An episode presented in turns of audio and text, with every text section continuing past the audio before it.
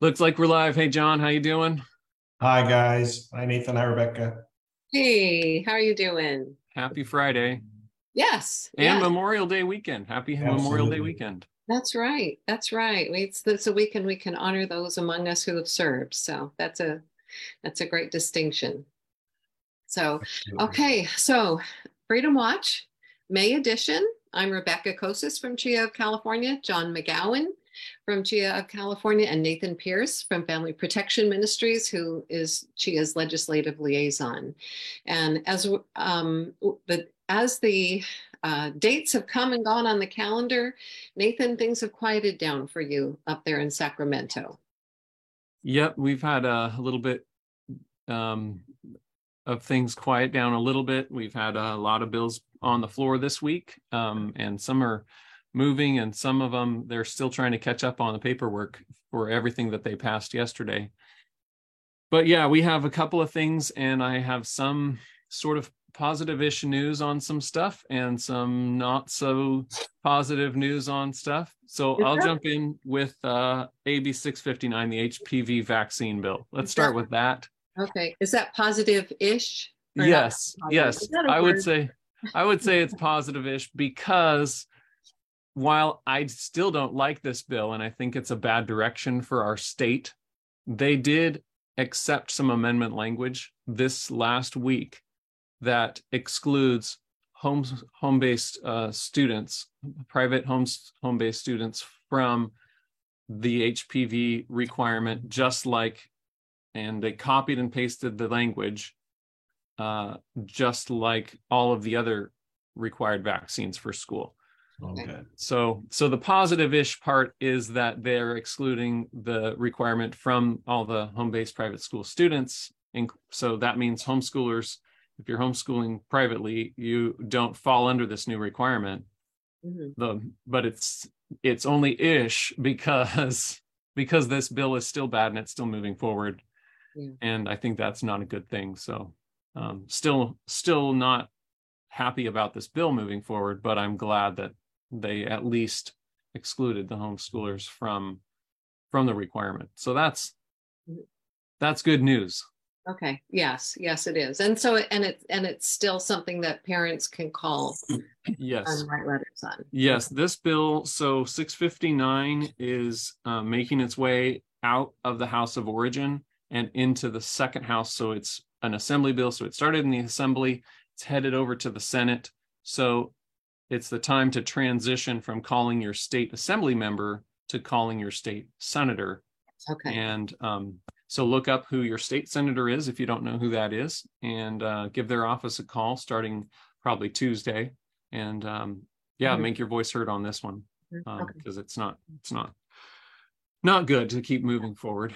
Mhm. Um, yeah. So the the next bill um, that uh, I can talk about briefly is AB 1057, and that's a bill that we've mentioned on here before. I think AB 1057 deals with providing a, a service to new parents, um, parents that are just bringing a new infant home from the hospital, um, new baby at the house. So the government sees their opportunity to to voluntarily show up to to help parents that need coaching in parenting.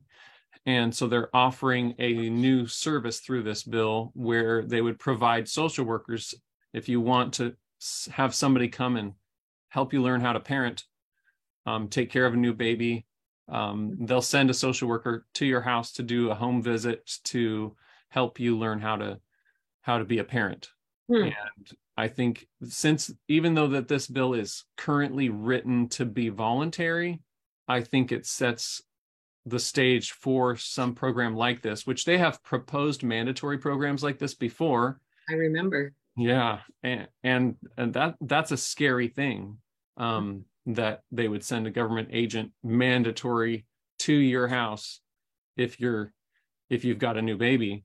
Um, that's not the role of government. Uh, it really isn't. Uh, we have we have families, we have communities, we have people that we uh, that we have respect for in the parenting world that we would go to for help if we need that, but not the government. Mhm. Right. Um, This is also um, church communities, friends and neighbors. I mean, this is new baby is a joyous time. We all is. get out our casserole recipes and you know go go see the new baby and mom or you know grandma comes over and stays for a week or so and not not the government. Right. It just it seems very foreign to me. Yeah. Yeah.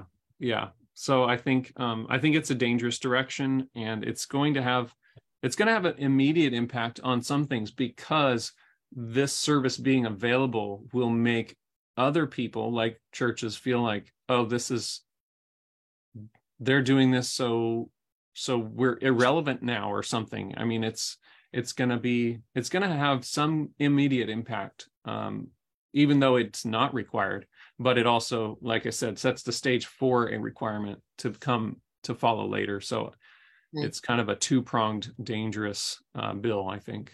So where is it now? What's so it is it is in the process also of transitioning from the assembly over to the senate. So it's it's something that's dangerous Mhm. um that's that's now something that you would call your state senator about as well Okay, okay. That, that is scary that it's come so far.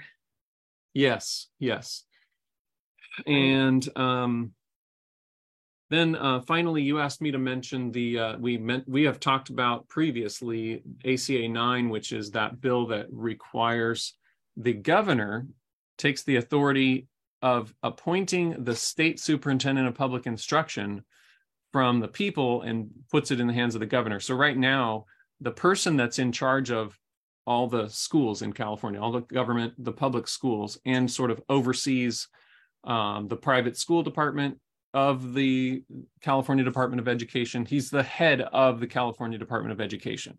Mhm. That's the state superintendent of public instruction. Currently, that person is elected by the people of California. There's 40 million people in California. That's a lot of people uh, to have all of these different schools and school districts under the supervision of one person. And that person is currently elected. But this bill would actually take it and put it under the authority of the governor, and the governor would just appoint that person Hmm, and um, so we didn't like that we thought it takes um, gives the governor governor too much power right, and um, so at this point in time this bill has been uh, sort of pulled and put on the back burner. Oh. and um, so that's a good thing that is good news. also. So i'm more, that- more than positive-ish. yeah yeah i think so. So i'm glad to see that be uh, put on hold and uh, maybe it'll never come up again. I don't know but uh, i'm glad that it's not moving forward so Yeah. it's definitely not moving forward right now so yeah Glad- good news there to hear that. Yeah, yeah. And the kindergarten bill, is that any, any change on that? Any new? the kindergarten bill is on hold also it got stuck sort of in a um in a uh in a fiscal committee so the assembly appropriations committee it's it's sitting in there Mhm. um sorry the senate appropriations committee and um so that bill is on hold right now too they could come out uh, next year but it's uh it's not dead uh it's just on hold waiting for um uh funding Mhm. so um we can continue to make calls on that still stuck in the senate so Okay, all right. Yeah, and, and funding is the big issue for Sacramento as far as that goes. For us, obviously, we're, we prefer parents to decide when their children go to school and keep them home one more year. right Um, but it's no surprise that fiscally it's a problem. Right. It, this bill, uh, we, you know, we've, you remember, we've, we've dealt with this bill a bunch of times Mm-hmm. over the years and it's gotten stuck in this committee before. Yeah. So a Yeah. bunch of times. Yeah, okay. All right. Well, thank you for your update on all of those items. I appreciate it. Yeah, absolutely. And I appreciate all your hard work too on this. Thanks. Yeah.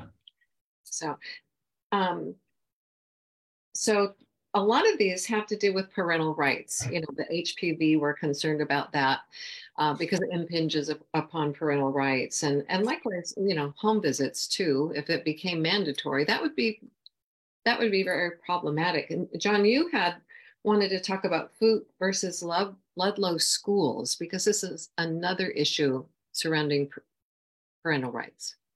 Yeah, absolutely. Thank you, Rebecca. And, you know, if you've heard us or this isn't your first time watching us, you've certainly no doubt heard us say that you know, we are CHEA and certainly Family Protection Ministries are a parental rights organization. You know, homeschooling um, is a parental right. Being able to privately homeschool and make that choice for our families and our children, we are exercising our rights as parents to um, decide what we think is best for our family and our children. So, you know, we are seeing a lot of situations, bills, cases, disputes overlap. And we're talking about um, those things and, and people might wonder from time to time you know what does this have to do with homeschooling and that that's what it has to do with homeschooling we are a parental rights organization and the Foote case um, out of Massachusetts, and uh, the the facts there are that parents of of two kids, siblings in um, uh, middle school, um, instructed the school to not discuss um, gender identity um, or to they requested to be notified if their if the school was discussing those things with their children, specifically regarding their children's own issues. Um, and the school was, in fact, having discussions, not just discussions, was helping um, these, again, middle school aged siblings, uh, middle school aged siblings, you know, transition, change their names, change their records, and did not tell kept that a secret from the parents. The parents eventually found out that this was going on and understandably were upset that this was happening without their knowledge. And they filed a lawsuit in federal court in uh, Massachusetts.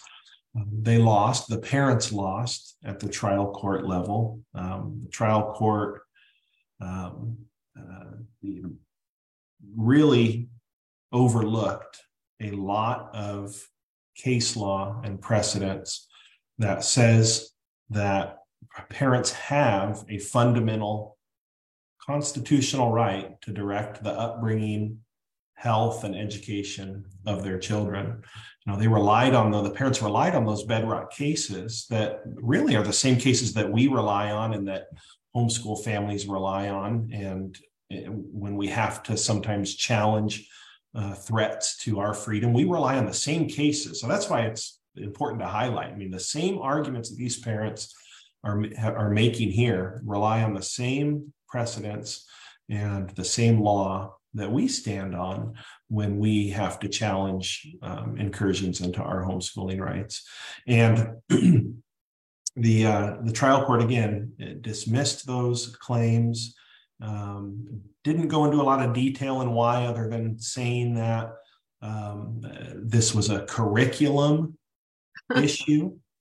And because there is a distinction in the law um, where it, it is hard to challenge public school curriculum, it is harder. So the court went that way and said, no, no, this is a, a curriculum issue, even though these are um, adults in the school who are again helping these particular children change their names change their you know identity according to, to what these children are telling them they want to do and don't tell our parents and they're listening to that. It has nothing to do with curriculum. And there were accusations both by the defendants and even in the court's ruling that you know these parents were really hiding behind a, a a veil of parental rights, but you know there was some um, uh, you know intolerance or or bigotry going on here. You know that that was certainly discussed um, mm-hmm. at the trial court level.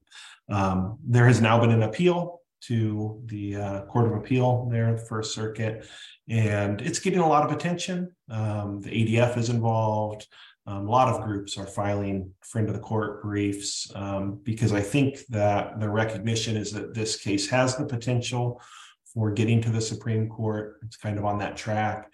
And um, if it does, it could be a bellwether case that addresses, you know, whether, you know, whether or not parents do have, um, uh, you know, a right to basic things like notice when, you know, the school is trying to um, you know, step in and um, really invade the space of a parent. Um, again, this is just even as basic as as a notice, right? You know, so you know we've talked about this before. You know, this kind of societal shift away from you know what should be um, uh, the starting point is that the parents should get that deference, right? You should need a very compelling reason to overcome, you know, parents being, um, uh, you know, again, in charge of their parents or presumed. The presumption should be that parents are in the best position to make decisions uh, for their children. Um, that's being challenged all over the place, right? And now, now kids are being you know instead of being told to respect their parents or you know schools and, and other organizations giving deference to parents they're now helping children keep secrets from their parents they're being told well keeping secrets from their parents is a good thing um, you know what a what a shift so right. quickly you know and it's scary and you know this is an important case that, that we'll continue to monitor and okay. we, need to, we need to pray for pray for the judges, pray for the the organizations and lawyers um, uh, that are involved, and um, really continue to pray for the culture and society that is so backwards right now that this would even be something that that has to be challenged. Well, and and it, there was a time when schools wanted the you know parents' participation and you know and if things go wrong it's the parents fault yeah. technically right they have the responsibility and and they're you know they uh, you know i re- recall hearing things like oh we need you know we need to partner with parents for your right. students success yeah. there's you know it went from deference to partner to antagonist or you know it's it just moves me yeah no you're you're dead on i mean that's exactly right you know mm-hmm. and um you know you see it all over the place you know it's very much in your face now you know that you know you know different uh, government actors you know um, politicians um, teachers union representatives i mean we're seeing these statements all over the place that suggest you know teachers know best mm-hmm. uh, and and you know we're grateful for the the good teachers that are out there. You know we're not saying there are there's no such thing as a caring loving you know good teacher. You know we're not saying that at all. Um, and we're grateful for them. But again it's just this notion that there is um, there should not be given any deference whatsoever to parents. The presumption should not be that parents are in the best position to care for their children. The presumption should be the you know the experts um, know best that children belong to society. That children don't even belong to their parents. There is nothing there is nothing sacred or special or ordained um, uh, between a parent and their children. There is nothing God given. God is absent from the equation altogether. And this is a societal interest. Therefore, why should there be any deference given to parents? I really feel like that is what's happening. I feel like it's a spiritual battle. And we are seeing it play out. Yeah, you are absolutely right. It is a spiritual battle. I want to back up just a second because you talked about the courts saying this was a curriculum issue. Um, and so I, am not sure how that happens. I mean, in California, we know that transgender, you know, and gay ideology is sprinkled in curriculum across the board. There's no one particular course, you know, that addresses it. Right. Uh, so don't parents have the right to object to curriculum? I I guess I'm I'm confused about yeah. that. You, Sorry, yeah. I'm interrupting you, but yeah, no, that's a very good question, and that and that, that is what happened in this case, and it is so. The courts have historically said, when it comes to curriculum, that you know parents absolutely have again this fundamental right to you know direct the upbringing health, education, care of their kids.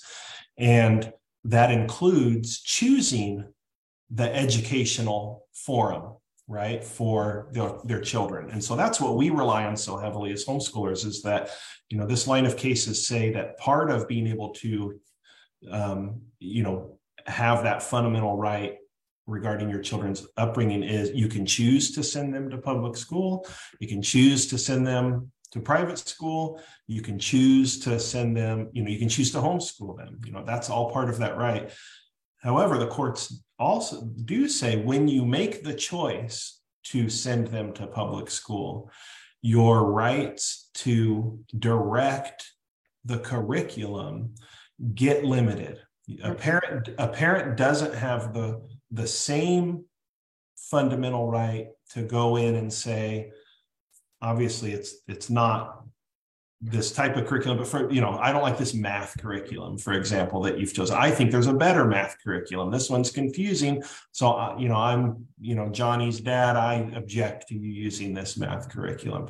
Chris well you can't do that. You can't you know we cannot let a parent come in and, and do that. And now obviously the type of curriculum regarding you know social engineering and you know these hyper sexualized topics were seen like we've never seen before and mm-hmm. so parents are going in and having issues with those type of curriculums and they're having a harder time because there are these cases that say strictly speaking of curriculum once you make the choice to send your children to a public school it, it is harder to object to those curriculums. Now the courts still say hey you know you have every right to make your voice heard. You have every right to go to school board meetings. You have every right to talk to your legislators and participate in the political process.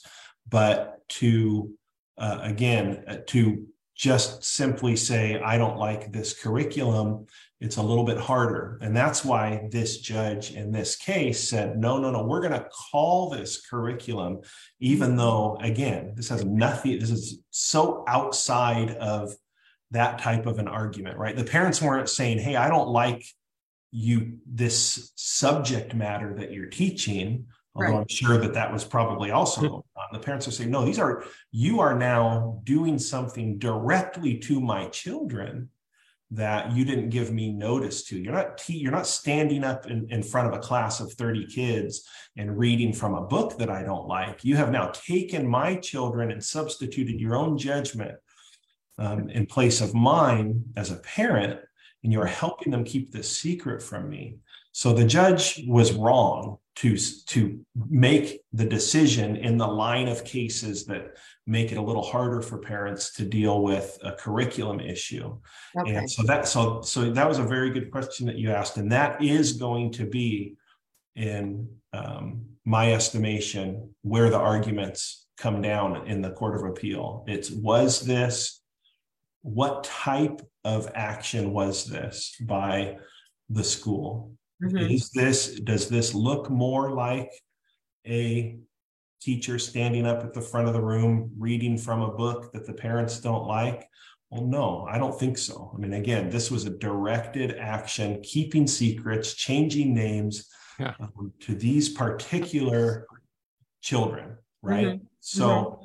Um, and that's the argument that the parents and their lawyers have made. It's like, no, no, no, no. This is not. We. This is clearly falls under making health choices. The parents made that argument. Listen, this is a issue with this is a health issue. There are, there could be mental health issues here. We are who are um, the people as parents who are supposed to be making those decisions and and we're not against getting help and and you know directing you know resources to where it needs to be but let us do that we need to be right. involved in doing that right. making those decisions this is a clearly a health issue that we need to deal with with our kids and that was dismissed and and the, the court even took issue with saying that having gender identity issues could be called a you know mental health issue so mm-hmm. um, you know those arguments were made you know obviously i think you know what i think that the court yeah. got it wrong and right. um, but that's where these line of cases and the arguments are going to come down You know, is this the type of again directing the upbringing, dealing with health, do you, you know those type of decisions that are ordinarily left up to the parents um, when it comes or is this a you know does this look like a parent arguing over curriculum it does not look like a parent arguing over yeah it, just, It it does doesn't, not you know. yeah, it's not like teachers stood in front of the classroom with the social studies textbook correct and said, all those, you know, let's, let's have this experiment. And- Correct. let's change our names That- yeah no that's not Yeah. what this was Yeah, Absolutely. Okay. So I I have a question on um impact, uh, John. uh, As far as you said, um, it was in this was originally decided in trial court.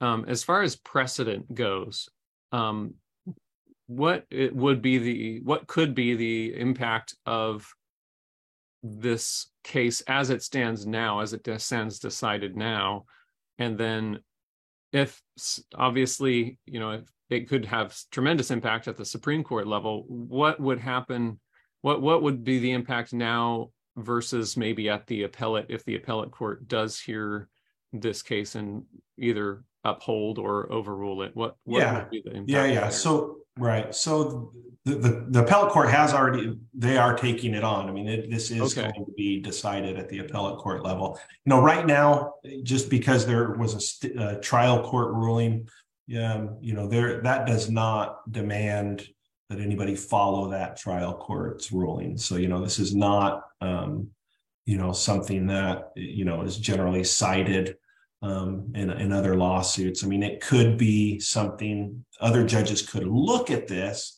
but they're they're not bound by it. Okay, Okay. you know, this is not controlling. Okay, um, as it currently sits now, if the Court of Appeal over there on the First Circuit, you know, rules which they will one way or another, you know, it will be controlling in that circuit. Okay, for the courts that sit under that circuit. It will be controlling and will be persuasive in other places as well. It can be cited at that time anywhere. Okay. Now, a different circuit, once it got to the appellate level, you know, for example, the, the Ninth Circuit, you know, where we are, um, you know, could um, could could do something different and if they do, then there'll be a split in the, the districts. And, you know, ultimately the Supreme Court will have to decide that. So, you know, it, again, it does not, just because the First Circuit, if the Court of Appeal rules one way or another, it will not automatically mean states outside of that district have to do the same thing in their Court of Appeal. But, um, you know, the higher up it goes, the more it, it does influence, that's for sure. I Um, can see I can see now how why you were saying that it's kind of on the track to head toward the Supreme Court and has Right. a reasonable likelihood because it it seems like it does sort of create it it's a seems like to me that it this has got to be some contra- major controversial ruling it just Yeah. seems so bizarre No, it's getting a lot of, yeah, it's getting a lot of attention now. Um, and you know, this type of thing is I, eventually the Supreme, again, I don't know if it's going to be this case or the Supreme Court's going to rule on these type of issues, right? Because, yeah you know, the Supreme Court's going to have to decide, you know, do parents have a right to at least know, right? That, that, Yeah. this, that this is happening, Yeah. you know?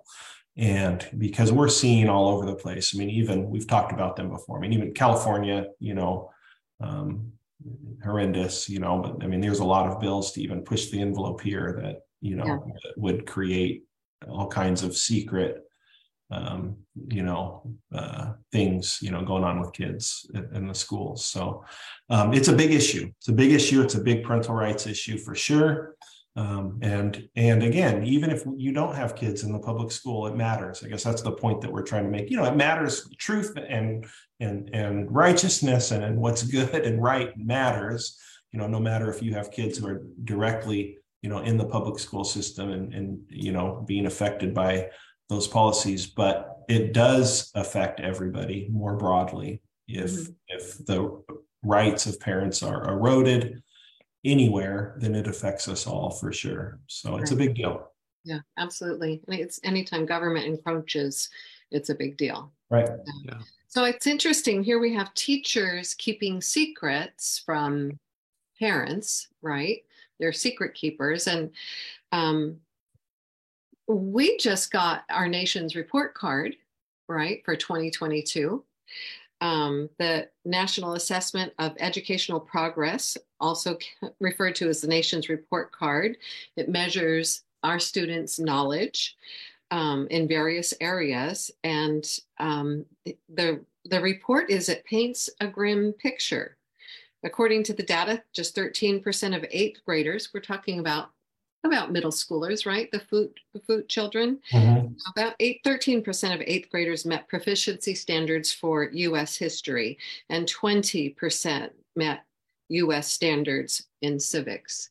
So instead of teaching our children, it sounds like they're putting a lot of energy into transitioning children. Yeah.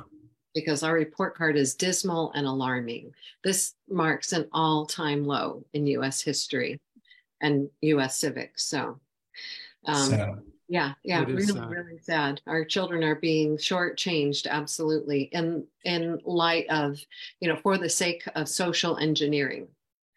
Um, but I'm excited about what's happening in the homeschool community because I know that's not the case. We have a burgeoning speech and debate community in the homeschool homeschool realm.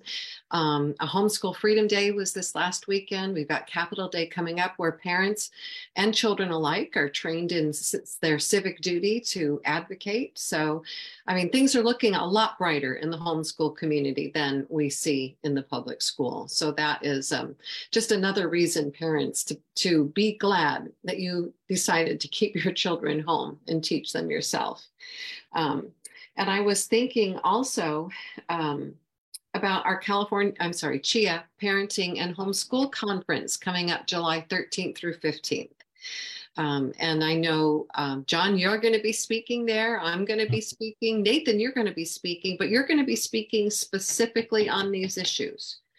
Can you yes. tell us a little bit about what you're going to talk about? Yeah, sure. Um, I know John and I are going to be doing a little bit more on the legislative update and probably see where we're at with some court cases too right. while we're at it. Yeah, right. Yeah. um, and then also on that one. yeah, yeah. And then talking about um, advocacy and passing that on to the next generation because we need to not lose uh, our the the next generation in terms of engaging them in advocacy, but we need to be uh, building them up and and training them in that so that they can be uh, aware of, like John said, we need to we need to value truth and righteousness everywhere, and we need to pass on the passion for defending that and promoting it, mm-hmm. um, and and speaking it uh, in the next generation. So, mm-hmm. yeah, it's important.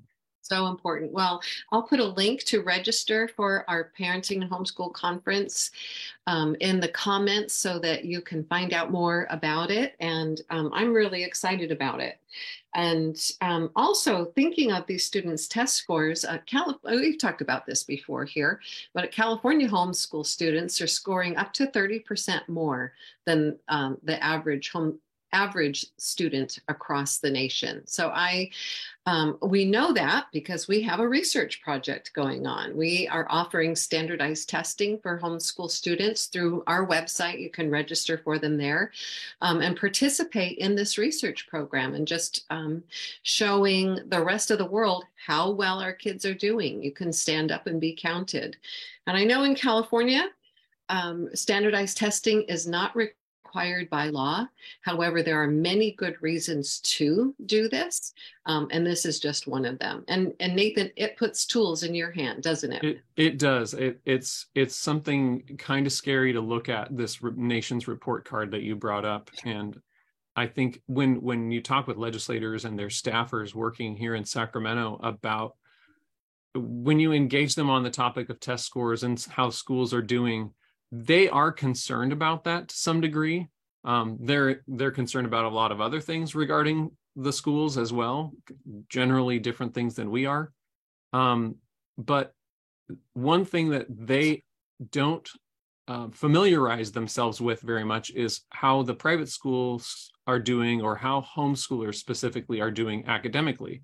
And their automatic response to hearing about homeschoolers that are not under the authority of the public schools they automatically think that we must do worse than the traditional schools. Mhm. And so when we can show them that they're that the studies show that homeschool students do better, that sort of makes it so that they can say, "Oh, I don't have to worry about that part of it." Then Mhm. um, it it is something that fascinates some of them. Some of them think about it longer than others. Um, but it is something that definitely helps them to not uh, think as much about, "Oh, we need to regulate these homeschoolers more." Mhm. um, because they are they are they do think about these numbers. They think about academics. They think about how well kids are doing. They think about this national report card believe it or not. Mhm. and so um, it is beneficial for us to be able to show hey homeschoolers in california are doing well. In fact they're doing very well. So let's leave the law the way it is Mhm. Yes, yeah, absolutely. And um, I have met a couple of naysayers who say, well, of course, you know, California's public schools are so doing so poorly. You, it's not hard to do better. Um, but these scores are weighed against national norms. We're not talking about California. So um, yeah, and even if student homeschool students did just as well as public school students, that's still protective I Right. for our freedoms. you're right yeah But then when you look at the demographics and you compare the amount of, you know, the of sexually transmitted diseases, teen pregnancy, drug and alcohol abuse, um, you know, it, it just apples for apples. It's, you know, the scale is tipped in the homeschool direction. yes that's right So, okay, well, thank you, gentlemen. I so appreciate your time. Um, as usual, I'm always riveted and looking forward to our conversations and hearing what you have to bring to the table. And I know our viewers are very interested in it as well and appreciate your time. I know you do research to and you prepare for this, so um, it's, it's definitely appreciated. So, Absolutely. Thank Thanks, you both. Rebecca. oh, you're welcome, and you guys have a great holiday weekend. You You too too. Thank you, everybody. to it. It's all right.